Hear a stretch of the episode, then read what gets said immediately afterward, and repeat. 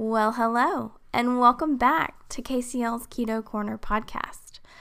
It has been a while since I've put out a podcast episode, and I apologize, but life has been crazy busy the past couple months. I swear this whole summer went by in the blink of an eye, but I traveled and stayed super busy. And for me, um, I when I get busy and overwhelmed, I really have to reel in everything and focus on the things that are important. And so getting content out to you guys is important to me, but also I have to make sure that I'm giving all of my clients my attention, my family my attention, and also my full-time job and attention. So, um, that being said, I am getting back into recording podcasts. I've actually had this week's episode um, recorded for quite some time now, and I feel horrible that it's taken this long to get out. But um, it is worth the wait, I promise you. Uh, today I speak with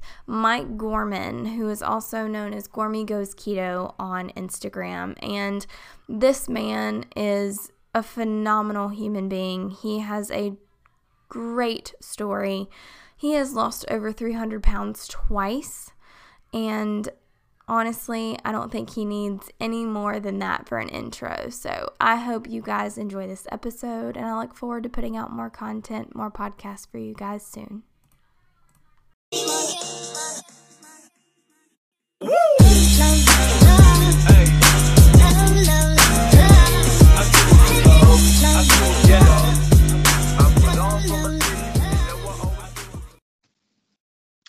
Hello, Mike. How are you?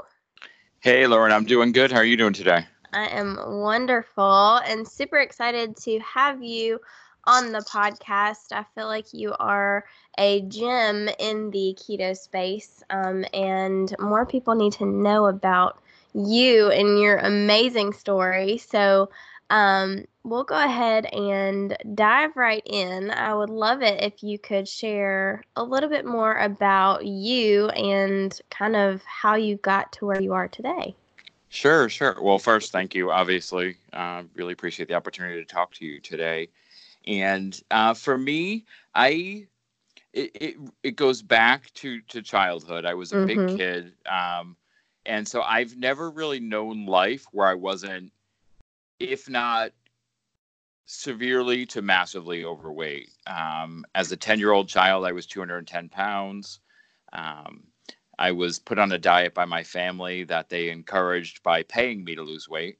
And I obviously, as a child, was like, money, that sounds great. So I responded to that. And that started my uh, roller coaster of, of, of, weight loss and gain throughout my life. Um, always losing a bit, gaining a lot more, losing a bit, gaining a lot more um, led into my adulthood, where soon after college, I soared past 400 pounds, up over 500 pounds. At my heaviest, I was 540 pounds. And that was in the late, um, like 2000. I was over 500 pounds probably from about 2005 to 2009. Um, wow. Somewhere in there, maybe even maybe even a little earlier than that. It might have been because my cousin sent me a picture this week that was at my grandmother's 80th birthday party in 2003 and I can tell looking at the picture, you know, kind of you go right back into that sense memory, and I'm like, yeah, that was some of my heaviest times. So it might have been more like six or seven years I was I was in that weight range, and that's, that's crazy. It it it is um, it when you're living it, you don't have a real sense of how truly insane it is until you get out of it and look back and you tell your stories, like the more people I talk to and the more times I tell my story, like there are moments where I, I, I talk about experiences I had at that size, and I'm like, is this is this rational that this is what I that what happened? How on earth did my brain adapt to that, and how right. did my how did my my spirit say, no, it's a, it's okay to be this way. You know, it's a, it's okay to you know have a night, you know, at night sleep 30 to 40 minutes at a time and have to get up to go to the bathroom that's fine you know yeah. no no no worries there oh you're uh, you, you you brushed your leg up against the wall and now it's leaking oh that's fine you know just mm-hmm. put a band-aid over it and and move on um, and i existed that way for a long time and I, I, I made a move out of the job I was in that I had been in. It was my career for a long time working in higher education. And I left because I was physically becoming unable to do the job. Uh, the job involved walking the campus and interacting with students, and it was becoming too much. So I, I took an opportunity to move to California. And it was around the time the economy collapsed, 2008, 2009. Didn't go well. Ended up um, starting to drop a little weight, but then put it back on as soon as I was working again and decided I needed to do something. I knew that I was running into um, it, literally what was happening was I was losing the job I was at because the company was closing. And I, I looked at the condition I was in and realized that who's going to hire me? You know, I can barely stand up, I can barely walk around. You know, how am I going to, you know, present the, my put my best foot forward when I can barely, I mean, at that point, when you're barely finding clothes, even online, to fit, mm-hmm. um, it's hard to be like, okay, I have an interview tomorrow. Let me go and grab a new shirt when you know you have to wait. Because even, you know, especially back then, online ordering, there weren't a lot of big and tall sizes on something like Amazon Prime or anything like that. You were waiting a week or two, if not more, to get your have your clothing arrive. Right. So I had, I had a couple different instances happen where that you know became challenges, and so I decided to make some changes. I I entered into kind of I discovered paleo at that point. Um, I had always kind of dabbled with low carbish diets and whole food diets, and I really got interested in the paleo movement. Lost a ton of weight over over the next two years and got down to 210 pounds. Um, that was May of 2013. It was actually my end of April 2013 was my 40th birthday, and I had a goal of of getting to 210 pounds for that, and I, I hit that goal. That's um, awesome. Um, yeah, it was it was it was phenomenal. You know, at that point, so I was down 330 pounds, um, and there was no Instagram then, so there was there was not a big.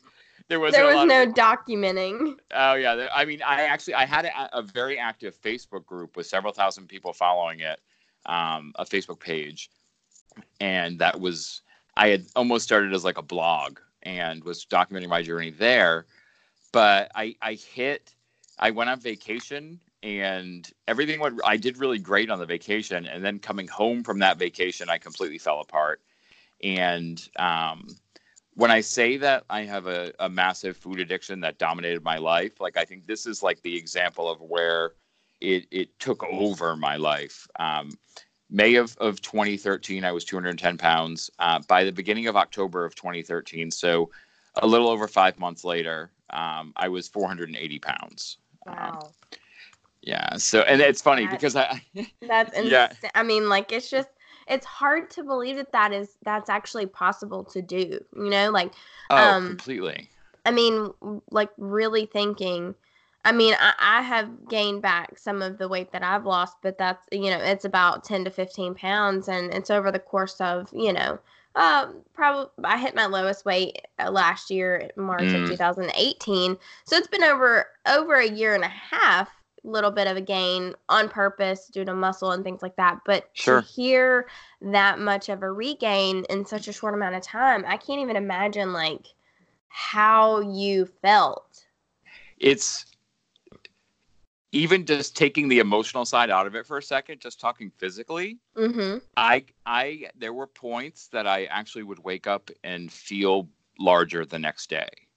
Wow. Like and and we we especially in the fitness sphere we we say things like you don't gain the weight overnight. I was gaining the weight overnight. You know, yeah. I was I was eating and and also, you know, a lot of times you talk to people that are very, very large and they say, well, I, I don't think I was eating that much. And we have these weird perceptions about what we were eating. Make no mistake, I was eating. Mm-hmm. I was eating a lot. Um, I, I actually, uh, at one point recently, decided to document one of my days from then, from that time period. And when I got up around 25,000 calories and wasn't done entering everything, mm-hmm. I was like, okay, this explains a lot. You know, these wow. this ex- this explains a lot, and I I fell into this place that was dark and reinforced, and and I you know I talk about like my, the mind games we play on ourselves. Like I became convinced that well, this is just how my life is meant to be, so ride it. You know, just mm-hmm. go along with it. This is how you. This feels good. This is what feels right. It's what Even feels though, comfortable Oh, completely what feels comfortable. It's it's and it's that literal high you get from the food. Like it's Oh, not yeah. it, and if if someone doesn't understand it, I I almost love to say when someone says to me, I don't understand what you mean when you say that. First, I say to them, I'm and so happy for you that you don't know what I mean. Yeah. Yeah. Because when when I tell these stories and someone says to me, I know exactly what you mean, I almost get sad. Yeah, Yeah, no, be- I I totally get it. That's how I was. I mean, there was absolutely it, it's it was like a true like almost like a drug addiction. I, I've never Oh. been addicted to drugs. I've never been Mhm. addicted to you know anything like that. But my food addiction was something that like that I chased the feeling after, you know, or the feeling during. Whenever For you sure. Whenever you're eating that food and you're like, oh my gosh, this is so amazing, you know, like, but then the aftermath, it's just like a drug addict, the the uh, the downhill after, Mm. you know, and you're constantly chasing that satisfaction. And and I think I it's almost I like to describe that six months as a bender because much like an alcoholic who goes on a bender and kind of just puts throws their life into just drinking continuously, that's what I what my life became. And it was happening so rapidly that it was almost like an out of control train that at first I, I kind of had it in my head. Like we talk ourselves into things. And i mm-hmm. initially i had come home from my vacation. Flying home i actually had a small binge in one of the airports.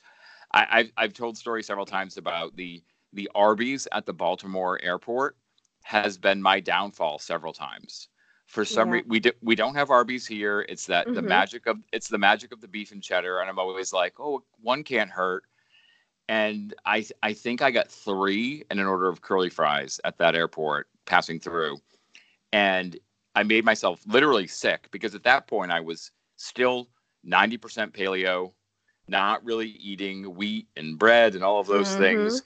So I got up the next day when I was home, went to work, but felt horrible, and I for some reason I didn't make the immediate food connection. I made the connection like, oh, I was on a plane. I must have picked up a cold or a flu or something. And I left work early and I went to Whole Foods to buy chicken and broccoli because that's what you do. And made the decision while I was there to have a cheat meal. And I was just going to have a cheat meal. They used to at that point have a, a caramel bacon brownie. And this was back before bacon was on everything. So it was rare that it came out and I was saw that they had it that day, and I was like, "Oh, I have to get one of those."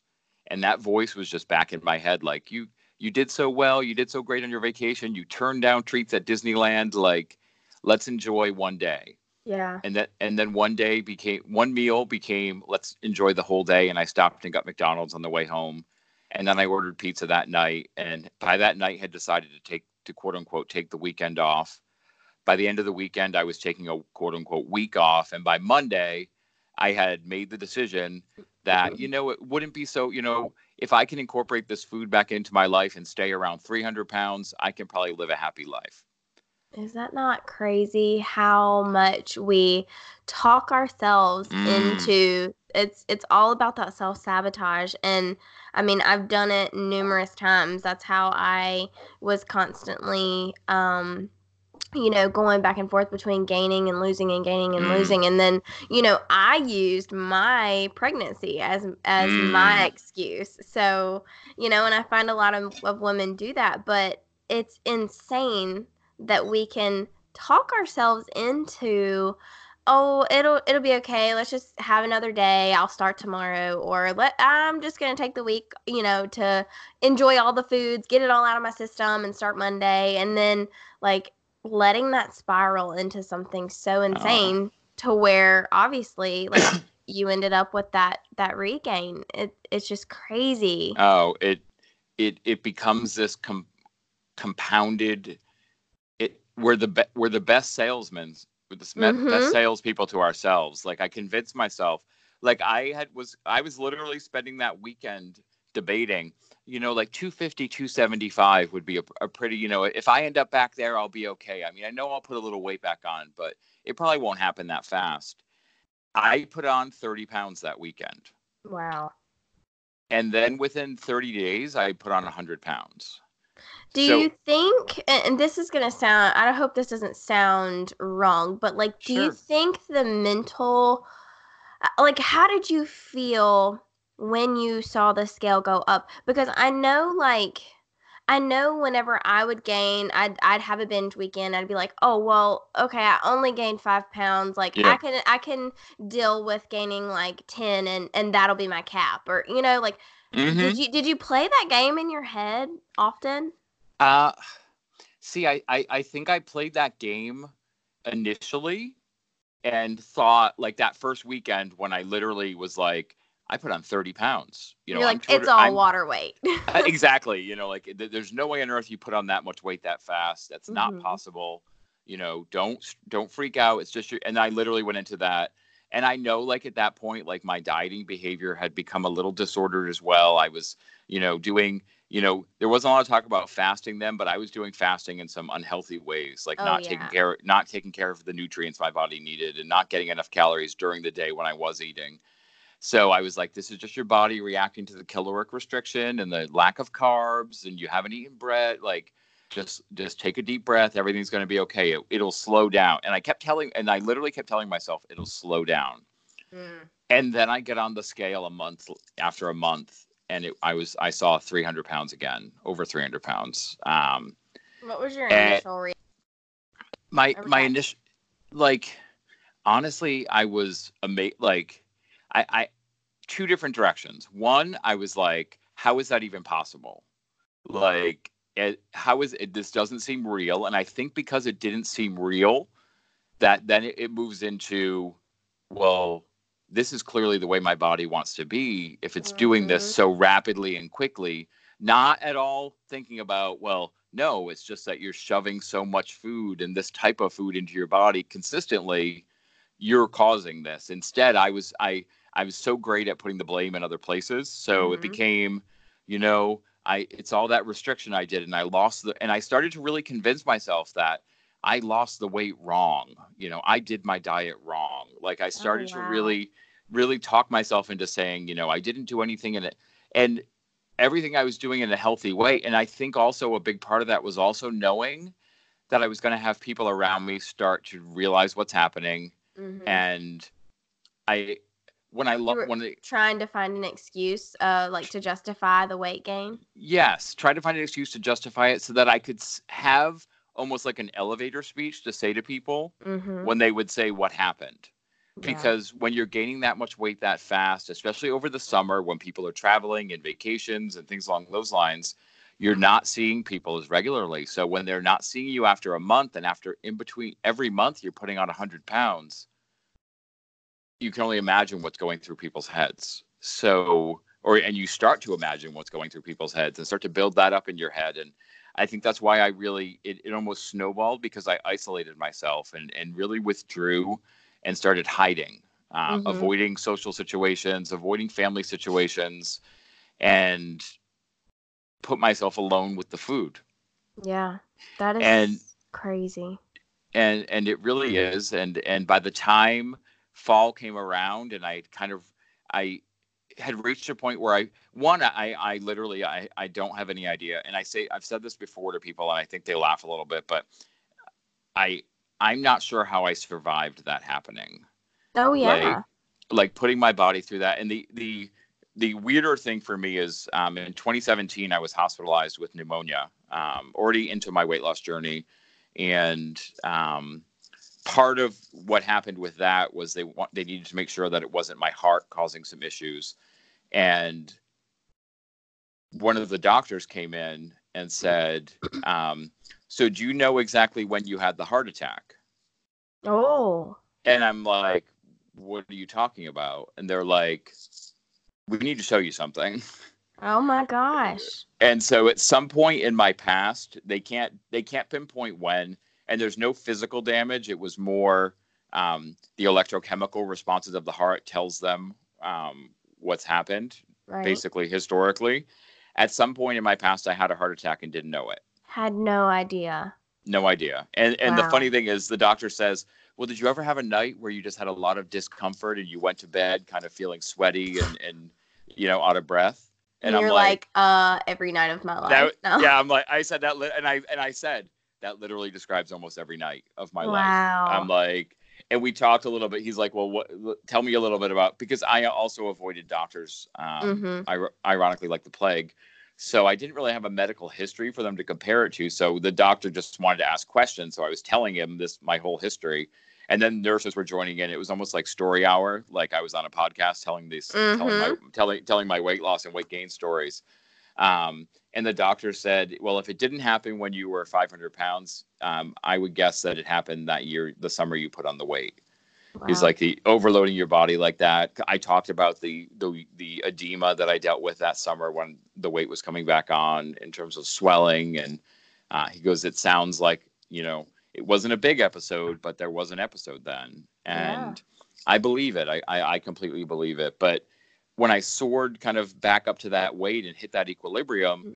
I made the decision that I guess this is just my life, the way it's going to be. I tried to escape. I failed again. It's my does my you know my tenth tenth attempt at trying to escape, and I'm not winning. So let's just start to adapt to this is the way life is going to be. Enjoy mm-hmm. life while it lasts. Because I also then started to get it into my mind. I know I'm not going to live long. I know right. that there's no way I'm going to survive this forever. Because um, now that now that you've lost the weight, regained it, like you should just enjoy the life that you have left. Because there's obviously, I mean, at that point, you probably just assumed it was only a matter of time before mm-hmm. you had another heart attack. I and and at that point I didn't know. I mean, when I regate like that was still years before I knew I had the heart attack happen. Oh, but, okay. Yeah, I it was just last year that I found out about the heart attack this past really? year. Really? That's yeah. crazy. Yeah, it's it's that whole experience. Honestly, like eh, you know, not to to switch gears too much, but I was about a hundred pounds into. I I started my the journey I'm on now in February of 2017 when mm-hmm. I discovered keto, and I'm sure we'll, we'll we'll get to all of that. I'm sure, but um, in December, November, uh, basically beginning of November of 2017, I started to get a cold that mm-hmm. got very bad. And it, it got to the point that I was like, okay, you haven't been to a doctor in probably 25 or so years. It's feeling like you might need to go to a doctor. And then I woke up one morning and felt better. And I'm like, wow, okay, you know, mm, never mind. Crisis, crisis averted, everything's fine. And then two days later, I woke up and felt like I was hit by a truck. Yeah. And could barely breathe, um, could barely walk, and spent probably about 12 to 15 hours in my apartment crying because I knew I had to see a doctor. And oh. that was that was my biggest fear in the world was because even though I was already down 100 pounds or so, into my journey. Um, you knew I, the lectures was, that were coming. I was terrified. I, I knew what they were going to say when they saw me. I was expecting diagnosis that, I mean, I know that I was undiagnosed diabetic just from the symptoms and even the after effects that I have. My doctor now agrees with that. Yeah. Um, my numbers are great now, but, you know, um, so I called my dad. Uh, it was a it was a Tuesday night, and I said, "I need you." And he's like, okay, I'm on my way. I'm like, no, I don't. I go, I'm not ready to go right now. I said, but in the morning, I need to go to a doctor. Can you help me? I said, I don't even know how to find a doctor. I don't, as an adult, I've never done this. I don't know what to do. And I just was like, I don't have the strength to do this. Mm-hmm. And he thought I was, I, I, my dad misinterpreted what I said was going on and thought I had the flu. So he called one of his tennis buddies, who's a doctor, said, Can you see my son? He's got the flu. And the doctor's like, Oh, yeah, you know, just bring him in first thing, whatever. So we actually had to i remember having to rest three or four times walking in from my dad's truck to the doctor's office because i just couldn't breathe. And i get into the doctor's exam room and i sit down and the doctor walks in and he says you don't look okay. And i'm like well i'm i'm not okay. Right like that's that's why i'm here. Um, and i'm like honestly like my heart was racing. I was freaking out. And he puts the pulse ox monitor on my finger and the number was so low that he said you need to immediately be in a hospital. Oh. Um, he's like, I can't even treat you here. He goes, I'll let you leave with your dad if he wants to drive you right to a hospital. He goes, you cannot go anywhere else. He goes, right now you're in danger. You need to go to a hospital right now. Um, we went to the we went to the emergency room again. Another nice coincidence. The guy doing check-in at the emergency room was a, a gym buddy of my dad's. Um, so it was a little busy, but he got me right in. They put me on oxygen immediately at a level 12 just to try to start forcing oxygen into my lungs to try to get Mhm. my my pulse ox level up because the oxygen percentage in my blood was at a point where it was going to be damaging my organs if it kept going on. Um, wow. They did X-rays, determined that both of my lungs were more than 90% filled with um, swelling from pneumonia. hmm And the doctor came in and showed me the X-ray and said, if you had waited another three to four hours, you'd be dead.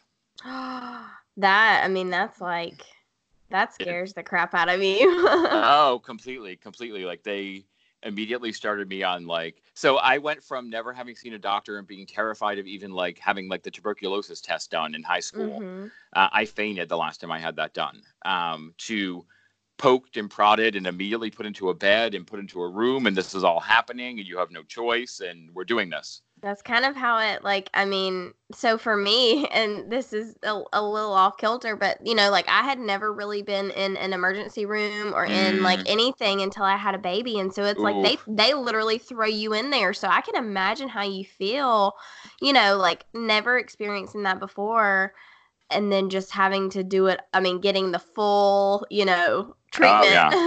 Oh, it was it was it, it was clearly in some ways the best thing in the world that ever happened to me and in some Right. ways the most terrifying you know i ended up in the hospital for 16 days um, completely bedridden the entire time because once they got the infection dealt with there was residual swelling in my Mhm. lungs to the point that they, they they said that my lung tissue was hepatic meaning that it was the texture of the liver where your lungs should be like cotton balls Wow. um, and instead the texture of my lung was more like liver. Um, it was also at that time that they started doing all the heart testing. I was, they actually, when they did the first echocardiogram, they woke me up at six o'clock in the morning, and the nurse said, "The doctor thinks you're having a heart attack, so we're taking you down for an echocardiogram right now." what?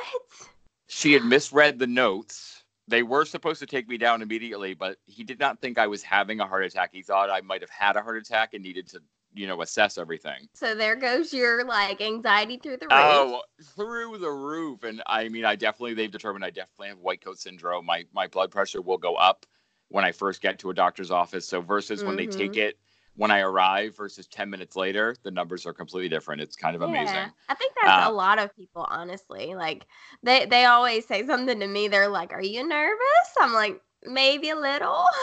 They're like, "We oh. can tell." completely completely and and but i mean like in a lot of ways it was like i said it was fantastic because it forced me to face those fears and realize that i was going to be okay and that it Mhm. was okay to talk about what was going on with my body for people and i dealt with and i think one of the things that helped was i dealt with a lot of people coming in and making the assumption that here's this 350 pound guy sitting in a hospital bed on oxygen so he must always be like this so Mhm. nurses, new nurses would come out and say, "So how much oxygen do you use at home?" And I'm like, "I don't use oxygen at home. I go to the gym six days a week at four o'clock in the morning." Right. And they're like, "You do? Oh, this Mhm. doesn't seem right." And I'm like, "That's why I'm in the hospital." Uh huh. And they're like- this point. And I got to the point too that I also would keep my before pictures pulled up on my phone. So Mhm. when the new attending would come in, I would say, "Yes, I've already, you know, this is how much weight I've lost so far. Here's a picture because I know you're not going to believe me when I tell you right away. Um, this is how I did it." Um, and I also had to navigate staying keto um, in a Yeah. hospital, which was also a lot of fun. But Oh, yeah, I can imagine. so I know we jumped it. We we, we kind of jumped jumped around on, on you a little yeah, bit. no, that's. I mean, that's people. What people can hear. So let then let's since we're talking keto, let's definitely. definitely jump into like how you came to keto because you Sure. said you were like paleo prior, Mhm. right? Okay. Yes. So what brought you to the keto lifestyle? so I was paleo. I love the idea of like whole ingredients, well sourced ingredients, grass fed meats, pastured animals, all of those things. That's 100 percent on board with that. Which by the way is insane for anyone coming from such a sad diet, from the Mhm. standard American diet that we were eating. Like it still blows my mind to to look into the brain that I, I have now and the thought process of like the Mm. quality of food and how Oh. you view food differently and what you want to put in your body versus like how I used to willingly put so much chemically Mm. processed stuff in my body. You know, like it's insane to think um how how much better, you know, like uh, the choices that I make now uh, versus what I made then. Oh, completely. And also, it's it's wild to think about the normal that you accepted eating all that food. Yeah. Just the the inflammation and the pain and and it's why now like for me like even having come into keto, I still try to I stick to more of a whole foods almost paleo primal diet in terms of my choices within the keto sphere because I still have that feeling about processed foods. So when I see the mm-hmm. When I see the hyper processed keto ingredients coming up, I'm like, oh, I know that these are all people with good hearts and intentions. But for me, it's just a gateway that I don't want to enter again because going paleo, like doing, I did several rounds of the whole 30. Like I really learned a lot about how my body reacts to food. And even Mhm. though I regained weight, regained all the weight and like had that, that period again where I went back to eating horribly because that was just how strong my addiction was. I knew coming back to this idea of weight loss that um, that would be a component of it, like sticking to those types of foods. Like I, I had a, a situation where um, my body, I knew my body was falling apart. I was dealing with se- severe signs of diabetes. Like I said, getting up to urinate every 30 to 45 minutes when I slept, uh, wounds that wouldn't heal, sweats after eating, falling asleep all the time, dealing with undiagnosed sleep apnea and Mhm. I had this moment where I, I I had the discussion with myself where I said, "You're either going to have to go to a doctor or you're going to die," and I chose, "It's okay if I die." Literally at that point, like I, I I wasn't in the headspace where I could choose to go to a doctor. So I then thought, what I didn't care about living. I had this group. My parents are incredible people, you know, for all of the challenges we've had in our lives. Mhm. Um, they fell into the situation where they were going to have to adopt babies um, Right. at their age. Um, they're the children of my, one, one of my nephews, and they were taking on guardianship of them.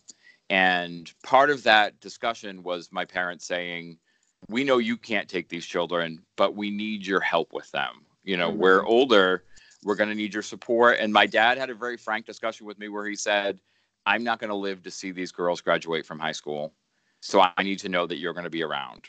Mhm. And he wasn't saying it to me, you know, to say, you're almost 500 pounds again. I think you're going to die. Like that was not an intention of his at all. It was very much, I think in my head, that was my perception. But I know for him, it was more about he was trying to wrap his head around raising children again after so many Mhm. years. yeah, and he needed to ensure that he was going to have some help. completely completely and he put that he put that to me and my sisters and you know we we we all worked through that and and i went home from that discussion and had this realization that my life wasn't just mine hmm Yeah. not that not that i needed to do something for other people but that for the first time ever i wanted to do something for other people Yeah. that I felt that that sense of responsibility and connection was important and valid, and so I knew I needed to do something. Um, I had even throughout as as as horrible as my eating was, I kept up on diet trends and things along those lines. I knew that I I, I leaned towards a lower carb approach, and I had seen keto start to explode. Um, I then picked up Vinnie Tortorich's book Fitness Confidential and learned about his no sugar no grains philosophy, which you know is very in line with with keto. And then I came to Jimmy Moore's um, Keto Clarity. Same. And- I love that was the very first book that I read whenever I decided to start keto. It was a game changer. Oh, completely. And it just it it not only gave you the information to think about what you would need to do to to try keto, but it made keto seem accessible and not like a med- a book of medical terminology, which is what a lot of a lot of the books that I then picked up soon after seemed like. I was picking up medical college textbooks. hmm And Ji- you're like, this is not layman terms. oh, ex- not at all. But Jimmy breaks it down in a way. I still refer people to that book to this day. Like, Yeah. you know, you're starting now. I know you want websites. I know you want YouTube channels. I know you want Instagram accounts. Get a copy, whether you do it on your Kindle or you do it in a hard copy. Get Keto Clarity and read that Mhm. book. It's not long. I, I think I've sent that book to a dozen different people over the years, but I, I started keto in February of 2017. Um, it was middle of February. I remember it was like the day after the 14th, and um, I was 470 pounds, and I was I, probably what you would say, you know, was lazy keto to start. I was doing like 20 to 25 net carbs a day and not really counting fat and protein. eating to satiation um, because I have been eating so much that once you start eating in a ketogenic style, you know, some of that natural appetite suppressant does come into mm-hmm. play. And so for me, I was able to then naturally just be eating enough that I was starting to lose weight pretty consistently.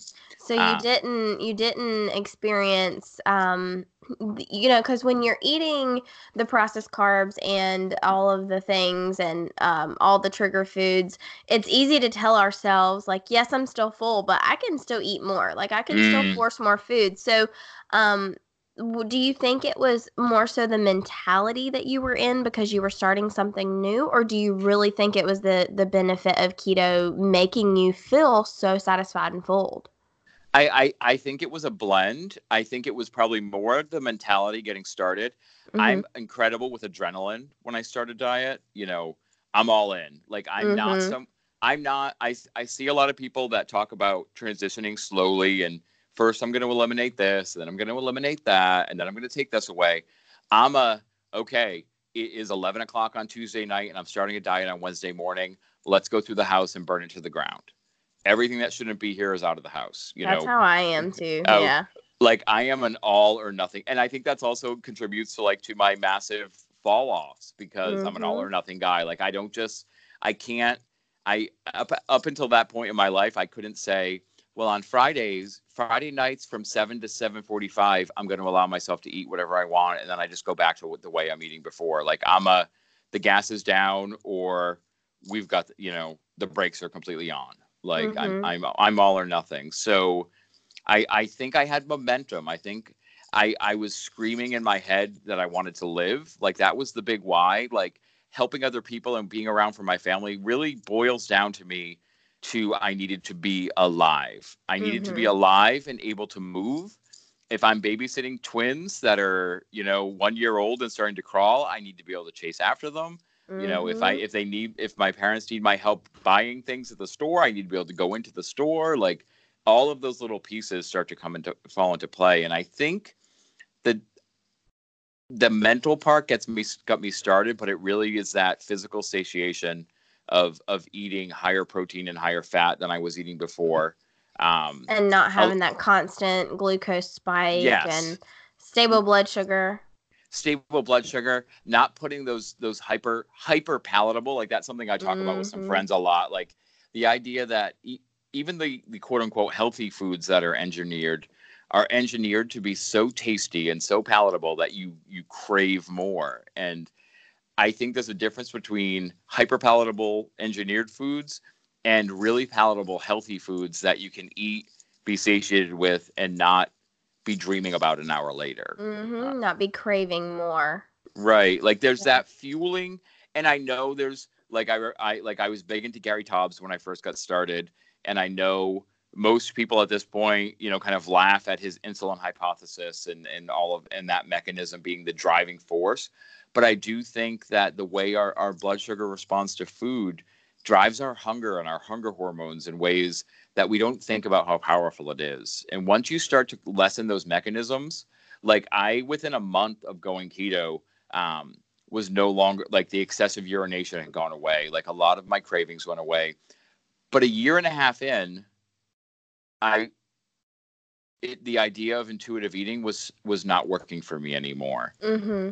I hit that point where hunger was starting to come back. Um, I had gotten down to 280 pounds. Uh, this was in August, September of 2018. And I was stalling. My weight was, uh, for over a month, I saw no movement on the scale at all. And I'm always one of those people when I talk to everyone and they say, I weighed in this week and I didn't lose any weight. How do I fix a stall? I'm like, well, mm-hmm. it's been one week. Take yeah. a deep breath you could have weighed less yesterday and be having a fluctuation. Let's wait until we see like a two month, you know, a one and a half month, you know, stall, and then we can determine, you know, you can start thinking about what do I need to change. But before that, you know, are you really in a stall if it's just a five days, five days of no change? I was in a stall and I was actually starting to gain weight and I was finding that binging behaviors were coming back. Um, because a, you were probably discouraged. I mean, uh, that's that's normally the the first trigger to people to fall back into old habits is seeing the scale stop moving or then move up. Oh, completely. And I had started to let some things that I knew I shouldn't do get out of control. Um, there's a certain nut butter company, I won't call them out, but they make nut butters that taste better um, than any of the desserts the nut butters are named after. Mhm. And um, I ordered a four pack of a specific one from Amazon because it was on sale. So you got to get it when it's on sale. Mhm. And I cracked open the first jar on a Friday night, and by Sunday, all four jars were empty. oh and- gosh. And I said, okay, well, one, that made for some interesting digestion over the next couple days. Oh, I'm Um, sure. putting that many nuts into your body, your body does not necessarily re- respond great to that. But I also started gaining weight. And I knew then in my head, like, okay, you know what? I know this means that you're going to have to start tracking your food. You're going to have to get, you know, kind of get a little stricter. You're going to have to get things, you know, under some more control in a way that you can see how you're responding to different things and and do that. And I, so I started diving into the world of macros calculators and tracking plans and this program and that program and looking into them all and I got more and more overwhelmed by the moment. Like yeah. to the point that I was like, I don't think I can do this this way. So what am I going to do? Like, what am I going to do?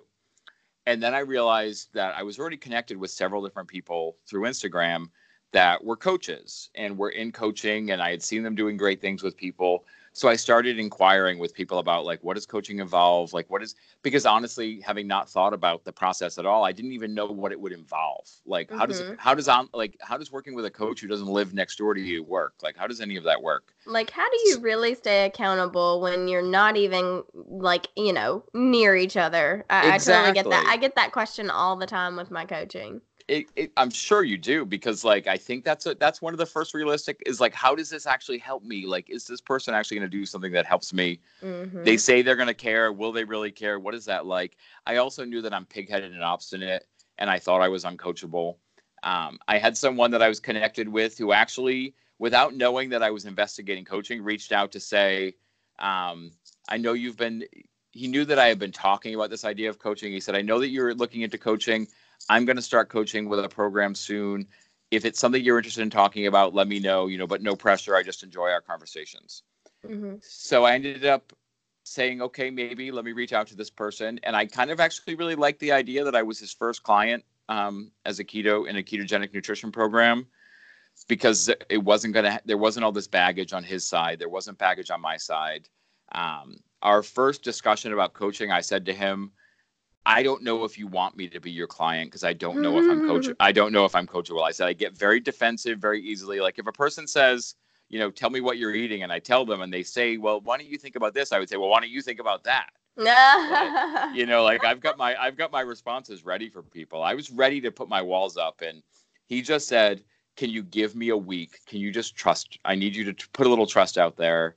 You know, this process is established. Let's let's just kind of go into this together and see what happens." Mhm. And so that was October of, of 2018. I was 293 pounds. Um, and I started working with him as my coach and um, started to see like it was funny also like we, one of the thing one of our also first discussions once it was official was like my go- he wanted to hear what my go- real goals were and you know kind of dive into that and then he wanted to talk about what his goals for me were and one of his goals for me was um, I, I, I want to help you get to a point where you don't see food as entertainment exclusively, that you start to think of food as fuel for your body. Mhm. And I laughed at him. And I Hmm. said, I said, I see people saying that all the time. I don't think that's possible. I think you're insane. That's never going to happen. And actually, a couple months ago, I had a, a night where I was having a discussion with someone, and I started to say to them, "You need to start to see, you know, see food as fuel and how the different fuel affects your body." Oh. and I stopped in the middle of the conversation and I said, I cannot freaking believe this. coming they're like- full circle. And they're like, I'm like, what? And they're like, I need to call my coach as soon as I'm done talking to you and tell him that he was right. Yeah. Um, so I did. Um, but it's, it's, what's happened is like through the, these past couple of months, um, by stepping outside of my comfort zone with how I approach, you know, nutrition and food and getting a little more structured, which is always something I think people try to, you know, see as a taboo, you know, the idea Mhm. of structure. Um, you know, especially, you know, I get people DMing me all the time.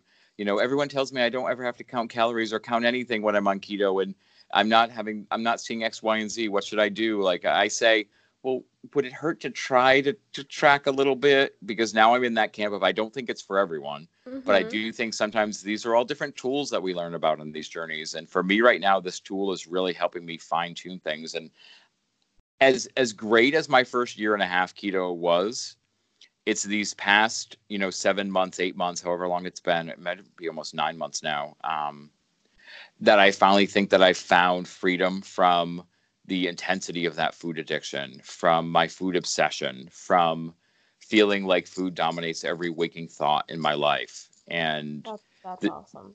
It's it's I I wish, and I, I, know as someone who's been there, you know what it feels like. Mm-hmm, but I, I I wish I could give that feeling to someone who's listening, who's in that spot right now, because I know they're thinking what I used to think, which is there's no way you're it's ever going to feel possible. free. It's not yeah. possible. And I don't want to sound boastful or arrogant and say that I don't think that I'm free from my my addiction and my obsession. I don't think that that is ever possible. I know that voice will always be there, but right now that voice is so weak and and holds no power over me so i can hear it for what it is when it happens mm-hmm. you know i know that it's a trick i know that it's not true whereas before i just believed it and and, and, and not only that but you've you've been through also like your regain um you know mm-hmm. experience so like when you do have that voice you know, whenever it may come up and try to trick you again, you have all of this experience behind you and you you know better. So it goes back to that saying I like to use you know better and you do better. So you'll choose I would I would 100% have faith in you to choose to you know, not let that happen. I, I think that uh, we scare ourselves mm. sometimes too into really trusting um, whether or not we're going to have that power, especially when we've slipped. But like your story, everything is so, so, um, just you've learned so much and you mm. you're such a testament to so many other people too so i feel like um, you believe more in yourself now that that when that voice does happen or when those feelings do happen i don't i don't feel like you'll let that happen i i honestly i think you're right because I, i've had opportunities to quote unquote cheat and go off the rails mm-hmm. like KetoCon uh, well oh KetoCon the airports um, uh-huh. when no one's watching like no one is watching or when you're back the hardest when you're like let's talk you know the temptation at KetoCon is we spend the whole day gathering bags and bags of snacks and treats and samples mm-hmm. and all of mm-hmm. that and then you get back to your hotel room alone yeah and you're oh, you're yeah. alone you're alone with all that food and i honestly wasn't tempted to dive into it like i yeah. i that and it was weird for me to have that realization like i think you're right like i i think it's the sum total of what i've been through as out of control as i've been going through the regain experience which you know, as intense as that regain was, I have similar experiences elsewhere along my journey where, you know, putting 40 pounds on in a month, like mm-hmm. it, that was there. And then coming to that realization that I wanted to stay alive. And then literally a few months later, fighting for my life in the hospital. Like I cannot discount the pneumonia's effect. The, the pneumonia had nothing to do with my weight but the effect of that experience on my drive to be healthy and live um, has been incredible. Like it, it, it got me into. You know, I have a regular relationship with a doctor now. I've I've also seen a cardiologist and a pulmonologist. You know, I've been poked and prodded. I go for blood tests. My doctor loved the first time I met him that when he said, you know, we'll have to schedule an appointment for you when you're when you can be fasted for your blood work. I said, well, I'm 22 hours fasted right now. and he's like, and he's like, "Do you do intermittent fasting?" I'm like, "I completely do intermittent fasting." Mm-hmm. And he's like, "Oh my, oh my God, I love intermittent fasting. I recommend it to all of my patients." And we had a great discussion. Um, we also had, had talked about like I I described my diet to him as low carb because I knew saying the K word to some people freaked them out in the hospital when I would would throw that around. Um, so I, I wouldn't say keto. I said low carb to him. And then my six month check in, I was a little more confident in my relationship with him. And we talked about you know my keto diet and my experience and got more into it and then i just came back recently for my my one year annual with him and he looked Mm-hmm. like a he looked like a kid who came home from school with like an a plus grade and wanted to tell his parents Aww. like he was he was kind of rocking back and forth in his chair uh, and he's actually younger than me, so you know that experience it, it kind of made sense. Um, hmm but he said he said before we start talking about your physical, I have to tell you something. I'm like, okay. He's like, I've been waiting for your appointment. I'm like, okay. Um, he says, I'm keto now, and I'm like, okay. And he's like, I've been doing it for 30 days. I'm down 25 pounds. My energy is incredible. Oh my goodness. I don't know why I didn't start this the day you told me you were doing this a year ago. And, you know, just to kind of see, we ended up having like this 45 minute discussion about, you know, medical issues with keto and what he recommends to patients. And he talked about the other doctor in his practice being a, a huge proponent on actually educating physicians about what cholesterol means and what it Mhm. really what it really means. And he's like so when we do your cholesterol test we're going to test particle density and you're keto you've been keto for x y and z years so don't worry if your ldl's up a little bit. Like he knew everything. He was like immediately like right there. He's like don't worry if this is that way and we're going to check this number too and the funny thing is like one of the things that also has been a part of my journey is i wanted to have my you know six months ago i had him test my uh, testosterone levels and when we did it that time he just did the the overall test level um, he Mhm. wasn't he wasn't into doing a full panel and now he's like well yes we're, we're going to test your testosterone again but we're going to have to do a full panel because we need to see what your free testosterone is versus what your full testosterone like and just seeing his growth is is kind of incredible like and obviously has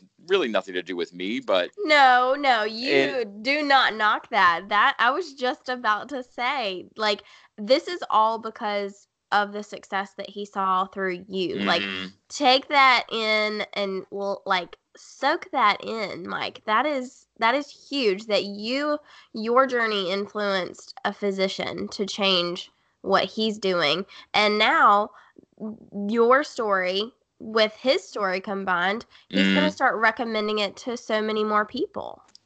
definitely and that and that's really you know the hope I, I i don't say to everyone who who comes to me and says how do i do keto that keto is immediately for them Right. but i th- but i think there's a lot of people that come to me that it could be an incredibly helpful tool because they're dealing with all the issues that i dealt with that it has i i know that i know that keto hasn't quote unquote cured all of the things that i've been quote unquote cured of along this journey Mhm. but I know that it has been a powerful weapon in that fight. Like something that has been able to give me enough of a physical edge on hunger and all of those issues so that I'm strong enough to fight them myself and get stronger. And, and and fighting the food that used to tempt you and having the power over food instead of food having power over you. completely, that's exactly how I describe it. Like I don't I don't feel like food rules my life anymore. And I and it did before. It really did. And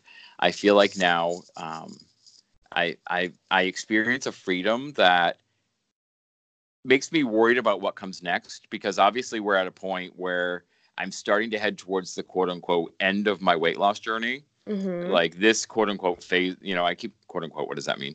Um, no, you're fine. because our journeys our journeys never end you know Yes. yada yada yada you know bumper stickers pins everything great you know journeys never end but my problem has always been when i hit goal quarter i, I hit my goal there i go again um i hit my goal weight and i screw up because i don't know where to go to next and i, I so haven't now, really thought now So- you're a little like, what? A, what? Like, what am I gonna do? Yeah, Where am I so- gonna go? and that's really one of the bigger reasons that I, I took on a coach to begin with was because I knew I wanted someone in my corner when I got to this point so that I'm strategizing with someone else and and building what my next goals are and keeping an eye on that because I do think what I've come to realize that as cliche as it is like life is a journey that doesn't end because you hit a goal it just Mhm. means you you have to redefine what the next goal is and set a new one. set a new one and and set a new one that's big enough that it's it takes up that gives you that same level of challenge that Mhm. the other goals gave you and so Yeah, that if first it first doesn't fuel you enough, then it's not a big enough goal. Right. It doesn't scare you a little bit. Because for me honestly i don't think if i were to say my goal is to maintain my weight loss that that's a satisfactory goal to me Mm-hmm. because i don't think that i think that's an easy goal for me to slip out of because Mhm. maintaining weight loss can then be well i'll maintain weight loss within like a 5 to 10 pound window a te- a 10 to 20 pound window a 40 to 50 pound window I, I think instead I need to think about what are the next physical challenges I want to, you know, put through, put my body into, like, and my mind and my life, and Yeah, you know- because you're active in the gym. You Mhm. you're very um you're you do weightlifting and things like that, right? definitely, definitely, and it's something that I haven't, I think, really approached with a real weightlifting mentality yet. Like, it's been a part of like my weight loss journey. It's just kind of like, oh, I exercise because this is what I have to do. Right. And I, I so what I want to do is, you know, work on actual setting setting real strength goals and starting to strategize how do I reach those goals and like what's realistic for me at my age and like what can I do and you know, I've got other things, you know, other quote unquote irons in the fire, you know, that are on the other side of this. Like I, I think another big part for me is finding a way to communicate my journey to people and and use Mhm. it to help people and and get focused on using that as the tool that I can put some of that energy into, like keeping to keep my learning process going so that I don't ever fall behind because I feel like I've done it. Um, Mhm. I, I want to, you know, kind of keep up with what's going and what form that takes is, is what I'm figuring out now. So I, I, I, instead of fearing what comes next now, I think I'm more excited about it. I'm more excited to figure out what happens. I think when uh, when you and I, which for those listening, you and I first met at KetoCon a couple Mhm. weeks ago, and it was a phenomenal experience to actually finally meet you in person. Um, watching your Instagram and and your inspiration and all of that is just it's there's nothing like actually meeting someone that inspires you face to face. So Oh, completely. Completely. I Um, appreciate that. yeah, but like I think you had mentioned to me um there for a minute like you were kind of nervous. And so to hear you like nervous for the fact that you weren't sure where you were going to go since your goal Mhm. was so close. So hearing you a couple weeks later saying that you feel a little bit more confident, it's it's funny how that growth kind of happens. So I can tell you've been doing a little bit of work on yourself, which is awesome. Um but you know, I think that your story however you can get it out it needs to be get it needs to to be heard. And so um, that's why i'm really really honored that you came and took the time to share on this podcast. I have a feeling that this is going to touch so many people in so many ways. Um, and i feel like you give so many people of so many different backgrounds hope um, because you know there there's different people in the space there's there's Mm. people like me who i i kind of speak to the moms and the the wives and you know uh, that aspect but like you can you have a special power to speak to people who have diseases that they think are going to be with them forever or um, people who have been overweight their entire life thinking that they Mm. can't change and you are like the perfect example that you are not your um your weight gain you are Mhm. not you know what you feel like you're stuck at right now Oh well, one, I really, I really, really appreciate that, and I, I think you're right. Like I think, I think this, it, that's one of the things, and I, you and I started to talk about this at KetoCon. Like, I, I think there's sometimes in the keto community there's a hesitancy to talk about weight loss, especially to talk about massive weight loss, because people are drawn to keto because it's a weight loss, you know, because they want to lose weight.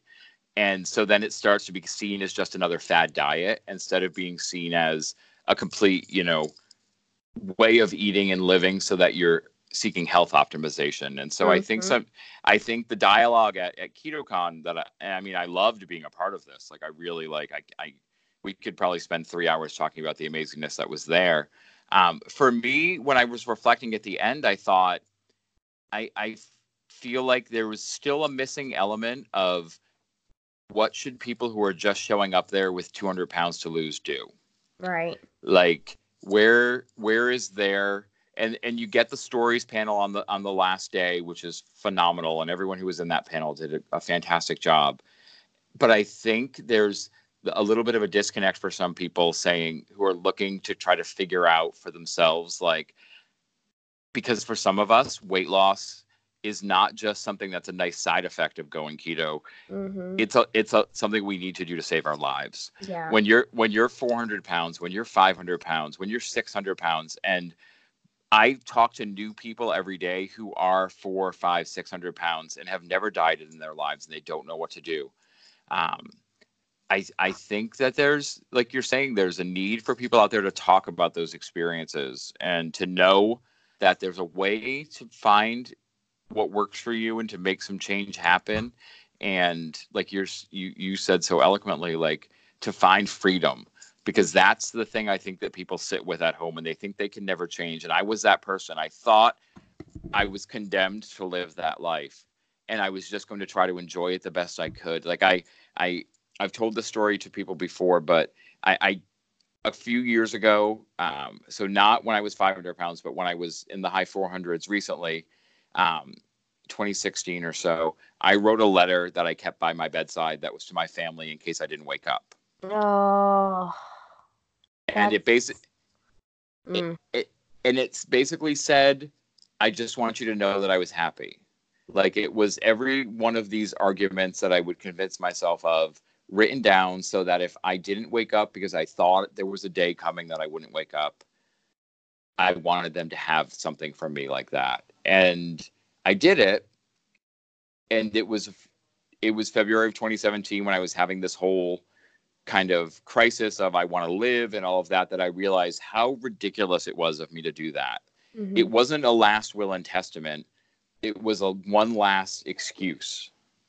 It was one last hurrah of It was- reasons. it seemed like it was your like deciding factor really Mhm. i mean that i'll just go ahead and say no one's ever made me cry on my podcast but you just Mm. did so and that's okay like that's just that i mean that just speaks volumes to at what point in your journey you were because there Mhm. was there was a lot of times when i was in a very dark place that i considered um you know obviously you for health reasons you weren't sure if you were going to wake up but where i was i considered you know harming myself or Mhm. being very you know um because I, I was so so oblivious to like you know that i had control that i could change and so um it, it's hard to explain to people what it is that honestly just wakes you the hell up and Mm. makes you decide to take control but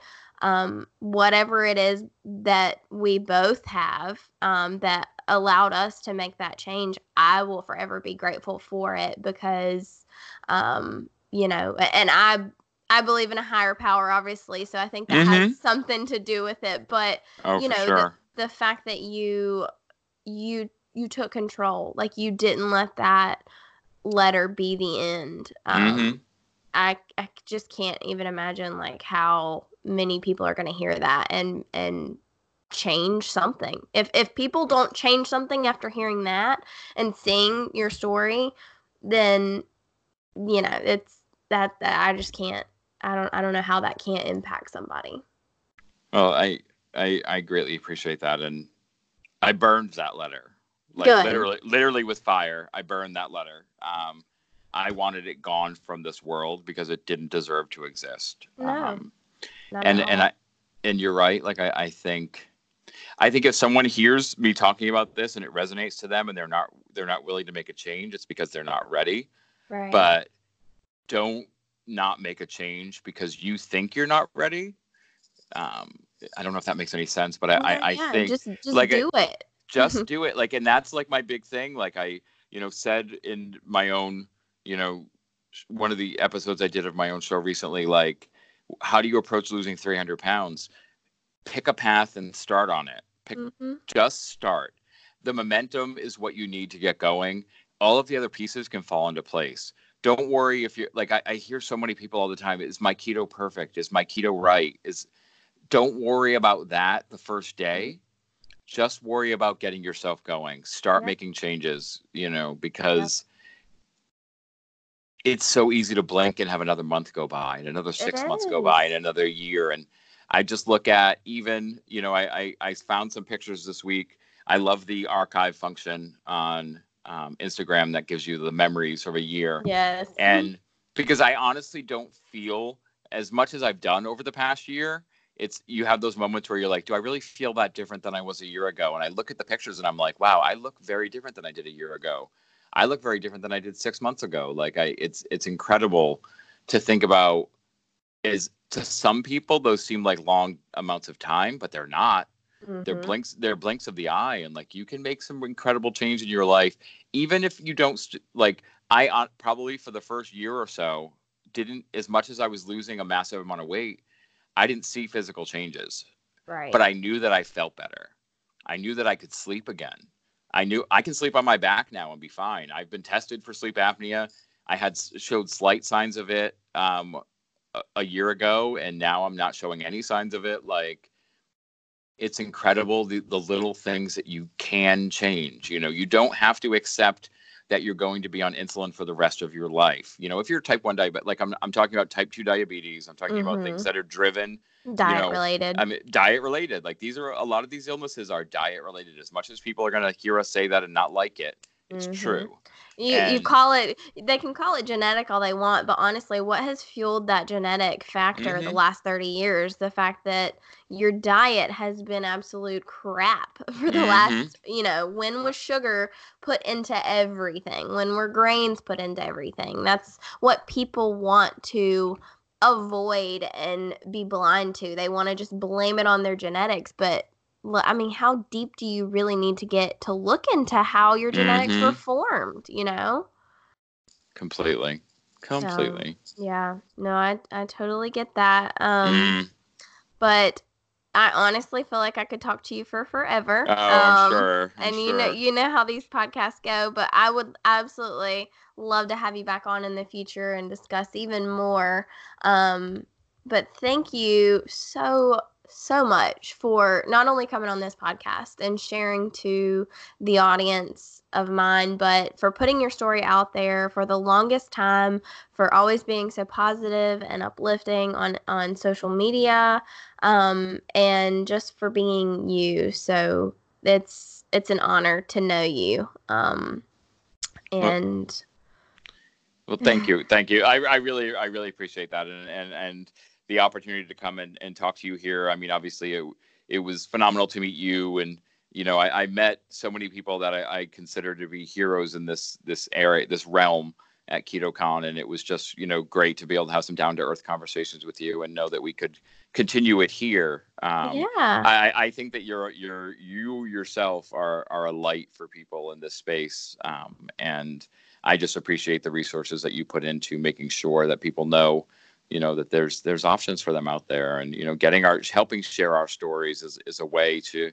to just bring the message to more people that change is possible, and like you're you don't have to stay exactly as you are today and be trapped Mhm. by what what you think is a destiny, like define your own destiny. Figure out what you want it to be. And and there's things you can do to to change that absolutely. And and I'm going back to the hero comment. Remember that you are also a hero in this space too. Like you may not view yourself as that because Mm, there are times that I feel the same, but like you really are. People look up to you, people are inspired by you and um though it's it's good to be humble about the the role that you hold in the community, don't ever ever for a second think that it's not impacting at least somebody, you know, daily, hourly, like by the minute. Every time you post a, a photo or something, you're influencing Mm. people, you're you're impacting people. So don't ever take that um, you know, for granted. But um well, as I- far I, Oh, go ahead. no i was going to say I, I i appreciate that that was a lesson i learned at ketocon you know I, Mhm. I i i went to ketocon um with the this sense that i was going i was going to meet the people that were my heroes. And the first morning of the actual convention within a half hour of the doors opening um, i had a woman grab me and say you have to meet my husband. And she swings me around and drags me down this aisle. And i i meet this gentleman who looks like he's to cry. Um, and he just immediately blurts out um, i found your account six months ago. My wife introduced me to your account six months ago. I've lost 100 pounds. You are my hero. I have 150 more pounds to lose but i feel like for the first time in my life that it's possible Isn't because of you. Amazing. and i i um it was it honestly overwhelmed me to the point that i almost lost it right there but i held it together and we hugged and took pictures and hugged and hugged. And as i'm walking away the friend i was with said you're not okay are you and I'm like, I'm like, I'm, I'm okay. I'm just, I don't. And he says, you don't understand the impact that you have on people, and yeah.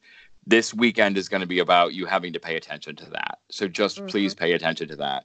And he wasn't saying it to to blow smoke up my butt or anything along those lines, but he just was more like, I don't want you to because I tend I have a tendency when people give me a compliment to kind of play it off. Yeah. Because I, I don't want you to play off this weekend because there's going to be a lot of things said to you that you need to hear. Mm-hmm. And that and, you need to to take with you and mm-hmm. remember mm-hmm. anytime that you're struggling because like completely it's funny how people think that once you've achieved such goals or such drastic changes that you don't struggle but we mm. do we still have those things and so having those comments and those people coming up to you and saying all of those things, it really can be things that you bank on when you're feeling, mm-hmm. you know, not so motivated or worthy or whatever. Completely, completely. Yeah.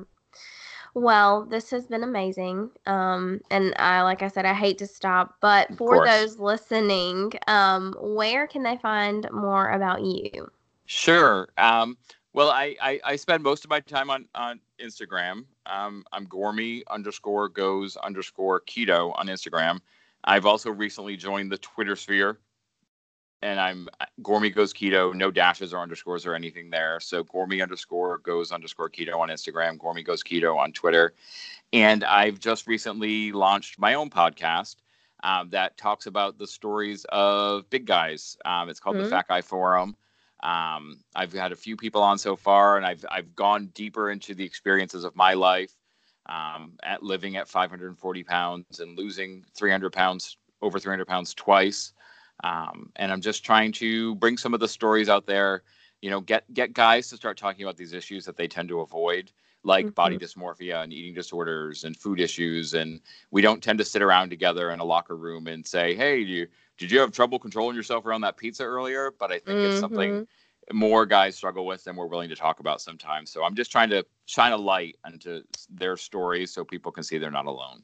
Good, good. And don't ever stop because I mean, you, like I said, you don't realize how many people that you're touching and, uh, and that's what that's what this world needs so um, i'll link all of those things out to you in the show notes, and um, I will speak to you again soon. Thank you for for being on.